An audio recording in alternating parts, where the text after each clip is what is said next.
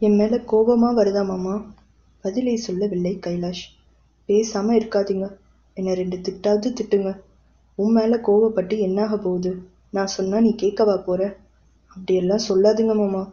இந்த உலகத்தில் நான் ரொம்ப மதிக்கிறது உங்களை தான் உங்களுக்காக நான் என்ன வேணாலும் செய்வேன். அவளை திரும்பி பார்த்தான். அப்போ இந்த மாதிரி முட்டாள்தனம் செய்ய மாட்டேன்னு சத்தியம் பண்ணேன். ஹூ இவ்வளோதானா? கையை நீட்டுங்க. கைகளை நீட்டினான். நம்ம கல்யாணத்துக்கு அப்புறம் இந்த மாதிரி முட்டாள்தனமெல்லாம் சத்தியமா செய்ய மாட்டேன். உன்னை பற்களை கடித்தான். பிளாக்மெயில் பண்றியாடி? ஆமா பிளாக்மெயில் தான். நான் கெஞ்சி பார்த்தேன். நீங்க புரிஞ்சுக்க மாட்டேங்கிறீங்க. வேற வழி இல்லாம தான் இப்படி செஞ்சேன் குழந்தைங்க சூர்யா சந்திரா கூட நூறு வருஷம் வாழணும்னு ஆசைப்படுறேன் மாமா. என்னை பாதியில போக வச்சிடாதீங்க. அவள் கண்களில் நீர் வழிந்தது. சப் இன்ஸ்பெக்டர் ராஜி நடந்ததை கவனித்துக் கொண்டே இருந்தார். நான் கவுன்சிலிங் தர ஏற்பாடு பண்றேன். கவலைப்படாம போங்க என்று அவனிடம் தைரியம் சொன்னான். ராஜி நல்ல புத்தி சொல்லி மீனாவின் மனதை மாற்றுவார் என்ற நம்பிக்கை வந்த வேகத்திலேயே பொய்த்து போனது. இரண்டு நாட்களில் கைலாஷின் வீட்டுக்கு வந்து விட்டார் ராஜி. முடியல கைலாஷ் உங்களை கல்யாணம் செய்தேன் அவன்னு ஒத்த கால்ல நிற்கிறா ஒரு அடி கூட அடிச்சு பார்த்தேன். ஆனா கேட்க மாட்டேங்கிறா இந்த மாதிரி ஒரு நெஞ்செழுத்தம் பிடிச்சவளை இது வரைக்கும் நான் பார்த்ததே இல்லை. இப்போ என்ன செய்யறது மேடம்? ஒரு சிஸ்டர் மாதிரி அட்வைஸ் சொல்லட்டுமா? பேசாம இவளையே கல்யாணம் செய்துக்கோங்க. அதிர்ந்து போய் பார்த்தான் கைலாஷ். நிஜமா சொல்றேன் இவ கூட பேசினதுல இவளோட வாழ்க்கையே இவ அக்கா கூட தான் உங்களையும் உங்க குழந்தைகளையும் நல்லா பார்த்துக்குவான்னு என் மனசுல படுது.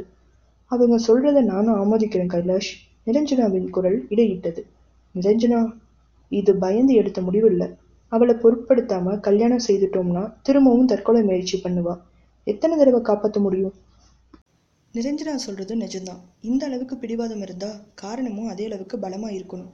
அவ மனசுல வெளியே சொல்லாத ஏதோ ஒன்று மறைஞ்சிருக்குன்னு படுது என்றார் ராஜி யோசனையோடு. சிறிது நேரம் கைலாஷ் பேசாமல் ஜன்னலுக்கு வெளியே வெறித்தான். கங்கா இறந்ததில் விளைந்த குழப்பங்களிலிருந்து இப்போதுதான் மீண்டு கொண்டிருக்கிறான். இப்போது மீனாட்சி செய்த காரியத்தின் விளைவால் ஊர்வாயில் அறைபட்டு கொண்டிருக்கிறான். ரெண்டு பேருக்கும் ஏதாவது தொடர்பு இருக்கும். இல்லைன்னா அவ சாக துணிஞ்சிருப்பாளா? என்று ஊரார் பேசுவது அவன் காதில் விழாமல் இல்லை. ஆனால் நிரஞ்சனா வீட்டினரும் அவன் உடன்பிறந்தோருமே அவனை சந்தேக கண்களுடன் பார்க்க ஆரம்பித்தனர்.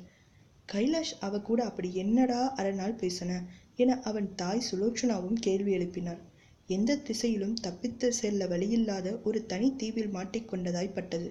இதிலிருந்து மீள ஒரே வழிதான் உள்ளது. நான் மீனாட்சி கிட்ட கடைசியா ஒரு தரம் பேசணும். தன் முன்னே இறைஞ்சும் கண்களுடன் நின்ற கைலாஷைக் கண்டு மீனாட்சியின் மனதில் ரத்தம் வடிந்தது.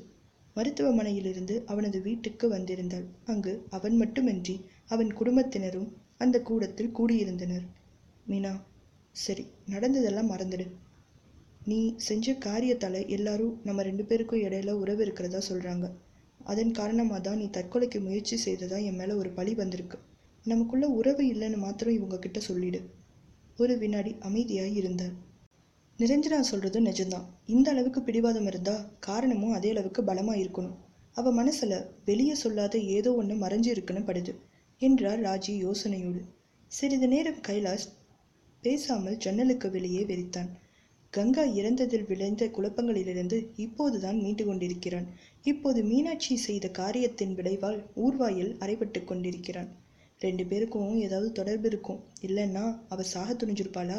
என்று ஊரார் பேசுவது அவன் காதில் விழாமல் இல்லை.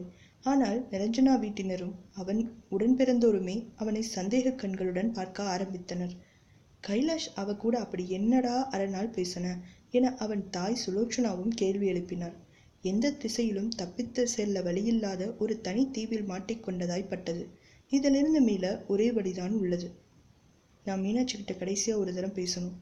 தன் முன்னே இறைஞ்சும் கண்களுடன் நின்ற கைலாஷை கண்டு மீனாட்சியின் மனதில் இரத்தம் வடிந்தது. மருத்துவமனையிலிருந்து அவனது வீட்டுக்கு வந்திருந்தாள். அங்கு அவன் மட்டுமின்றி அவன் குடும்பத்தினரும் அந்த கூடத்தில் கூடியிருந்தனர். மீனா சரி நடந்ததெல்லாம் மறந்துடு.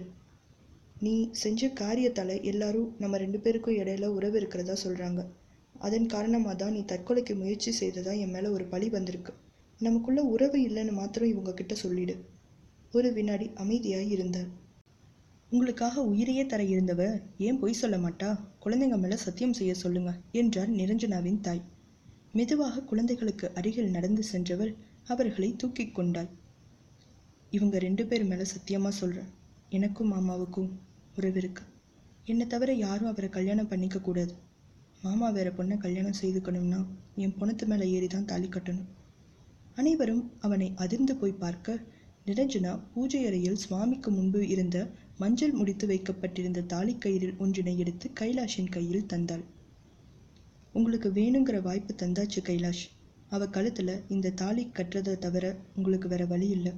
நிரஞ்சனாவின் கைகளில் இருந்த தாலியை வாங்கி இயந்திரத்தைப் போல மீனாட்சியின் கழுத்தில் கட்டினான்.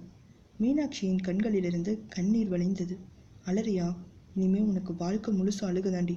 பல்லை கடித்தபடி அடிக்குரலில் மீனாட்சி மட்டும் கேட்கும்படி சீறியவன் அந்த இடத்தை விட்டு புயல் போல் வெளியேறினான்.